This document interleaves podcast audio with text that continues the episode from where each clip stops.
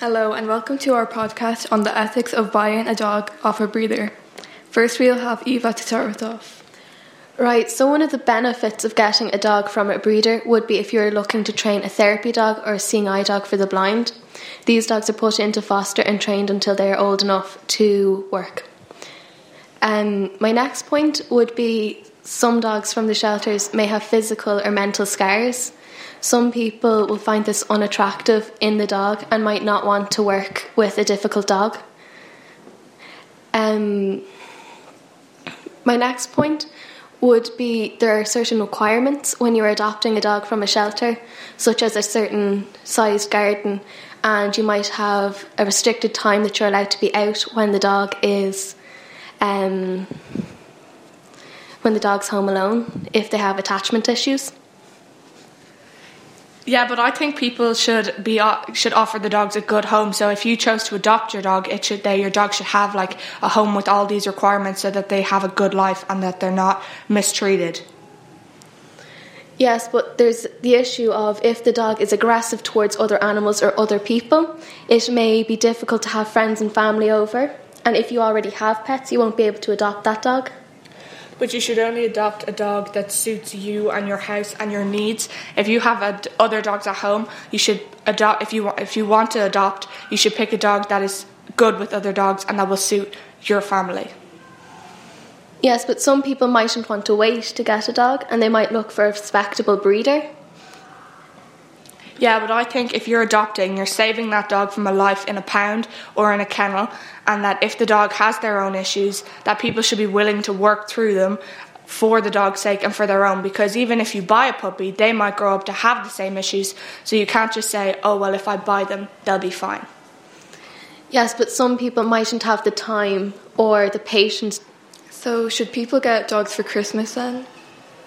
No, people shouldn't be allowed to get dogs for Christmas because, as you can see in different shelters, dogs are do- dogs and cats and all of the types, all the animals, they're gone for Christmas because everybody wants to give their daughter or their son or whatever a puppy, and then they all there's an inflood of dogs after Christmas because people don't want them anymore and they're too much hassle and it's too hard to look after them, so they're all just lobbed back into the pounds.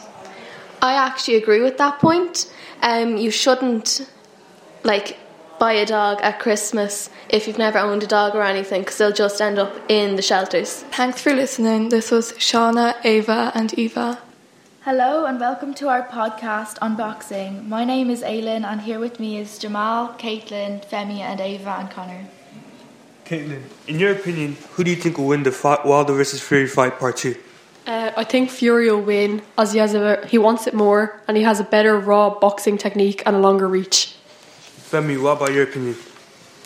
Well, in my opinion, I think Deontay's way more dedicated than Fury, and I think Deontay's a much better fighter than Fury also, and I think he's more powerful than Fury as well. Caitlin, how do you think the fight will end? I think Fury will win on points. Femi, how do you think the fight will end? I think the fight will end with a knockout, and Deontay will knock him out in the fifth round, probably sixth. Fury has since changed his trainer, so it will be interesting to see if this has paid off for him or not. It may affect his performance in the fight. Thank you for listening to our podcast. This was Aylin, Jamal, Caitlin, Femi, Ava, and Connor. Goodbye. Hi, I'm Sophie and I'm here with Katie, Michelle, and Jodie, and we're going to discuss what makes a serial killer and mention a few examples as well.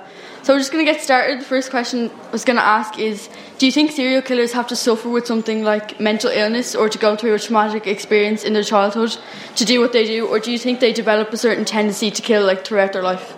Um, I think that like no one can just kill someone and be like mentally stable. You know, like they have to be insane in some way to be able to take someone else's life.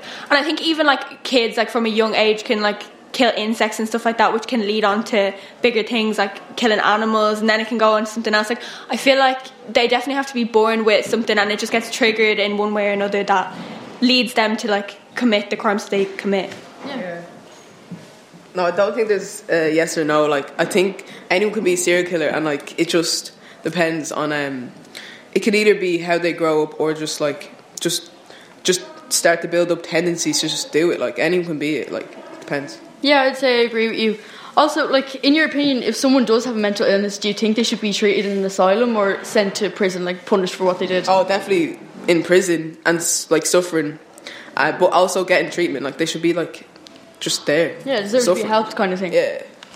Yeah, I don't think I don't think somebody should go to an asylum or a mental hospital. I think that they should get the help that they need. Like obviously there's something clearly very wrong with them, so they should get the help they need. But while they're in the prison, while they're doing their time, because like legally the punishment is like in prison. So I feel like it's not fair to like anybody else who's done a crime if they're out there getting the help they need. Like I know that there's certain hospitals and places where they can get like help like that as if they're in an asylum but like being kept away from everybody else because even being in prison after that like even if you've done like even if you've stayed in an asylum for a while even being in a prison after that back with people back with prisoners like it could just like mess you up again and it could be like even worse I, I think if someone is proven very like mentally unwell, they should definitely be sent to a mental asylum because like they're obviously not in the right state of mind to be around people who could possibly like you know like it could it could cause serious yeah it could cause serious like violence or like whatever. I think they should just be like sent to where they're sh- they're supposed to be because a mental asylum isn't exactly like the nicest place either. No. So like if they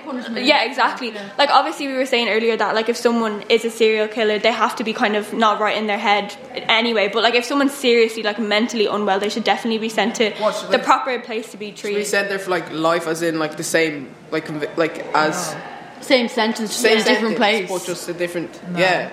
I don't think so. You don't think so? Really? No, I don't think so. I think that they should get the help that they need while they're in there Then- and doing their time. Like you can't, like let's just say they get like twenty five years and then they're going doing like one or two years in an asylum. Like that's is that is that one or two years after twenty five years in prison or what? But like I think that they should be in the mental asylum for the sentence that they're given, like the whole, like serve the whole sentence in the mental asylum.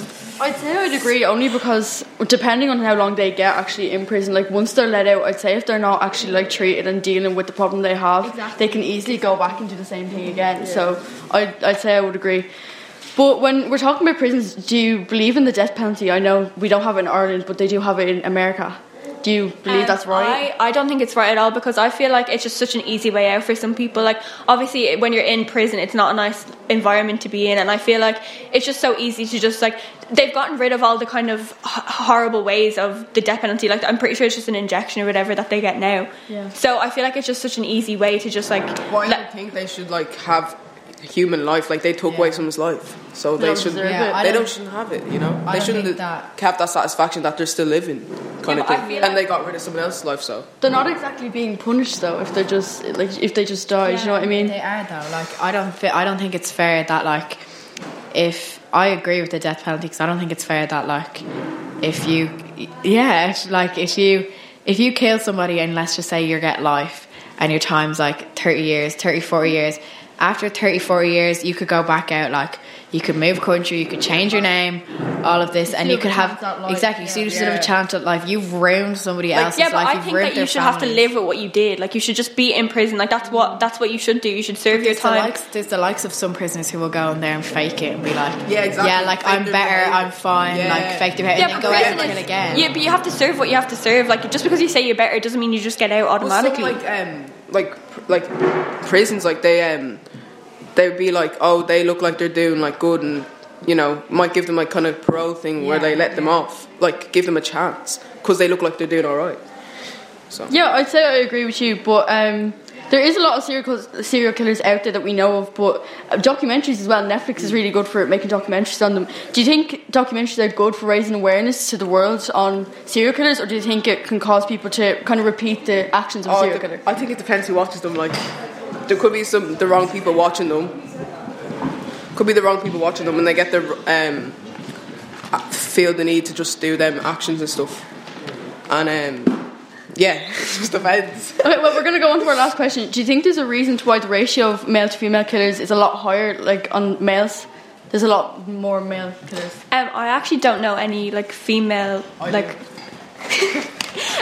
I don't know any well-known like female killers, and I don't know if there's a reason for that. But I feel like it could be something to do with like how men are, want to be more in control of things, or like they want like a sense of power. But I don't think you can just say like, oh, because you're a man, you're a serial killer. Like obviously that doesn't that doesn't make any sense. Yeah, that's what I I agree on that as well. I don't think it's fair to say like, oh, you're a man, so you're more likely going to be a serial killer than a woman. Like I'm sure I don't really know of many, but like I'm sure there is a plenty of like women serial killers out there, and I just don't think that like I just don't think it's fair to like put it on men saying like, well, you're more likely if there's a woman and a man standing in front of you. I don't think it's fair to say you're more likely to do that. Like everybody has the same like likelihood. Everybody has the same chance of like doing the same thing.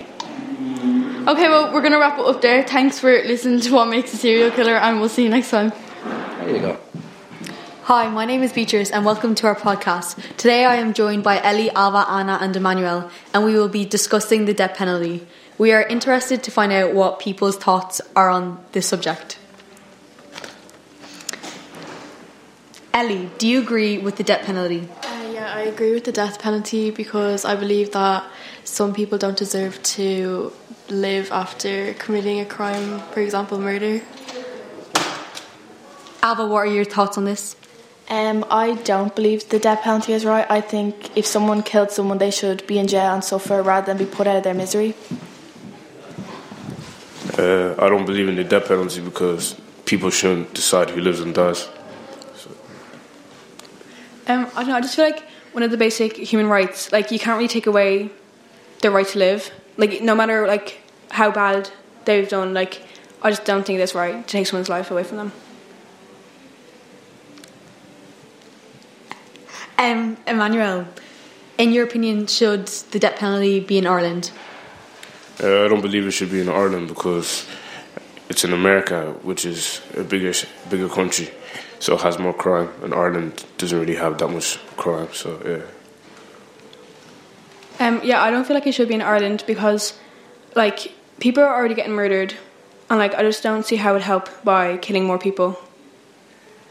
Um, I don't think it should be in Ireland or any country really. I don't think it's right to take someone's life away from them. Yeah, no, I don't think it should be in Ireland. Alva, um, do the victim's family deserve justice if one of their family members have been murdered? Um, I don't. I think they deserve justice, as in finding out who murdered their family member and to be put in jail. But I think justice for the family. I don't think it will give them closure for the person who killed their family member to die, rather than for them to be know that they're in jail and locked up and won't be allowed out. I think that's better for them. Yeah, I agree. Anyways, if if you killed someone else, don't you deserve to die as well? I don't think. Well, it depends. Well, you deserve to die, but we're we're not we're, like we don't decide who lives and dies. So you shouldn't like kill somebody like by your own hand. But yeah, it's deserving of of the death penalty. But yeah. Um, last question: Should there be an age restriction? Yeah, I think there should be an age restriction. For example, if you're 14 and committed a murder, um, you're most likely to be like immature or have like mental issues. Yeah, I just feel like that like if they get put in jail, they'll be out when they're like 30 or 40 and they could start like a new life over again if they just made like a mistake. I think again, like if you're a minor who has murdered someone, I think as a minor, a teenager, you're not like fully mentally developed, and you could have psychological issues as well if you were to commit crime that young. So I don't think it's right to kill a child for someone who probably mightn't have known what they were doing. Uh, uh, like a young age, like age 14, 15, 16, even 13, 10. Yeah, I think you know if it's right to kill somebody or not. So, yeah. Um, thanks for listening, and we'll see you next time. Bye.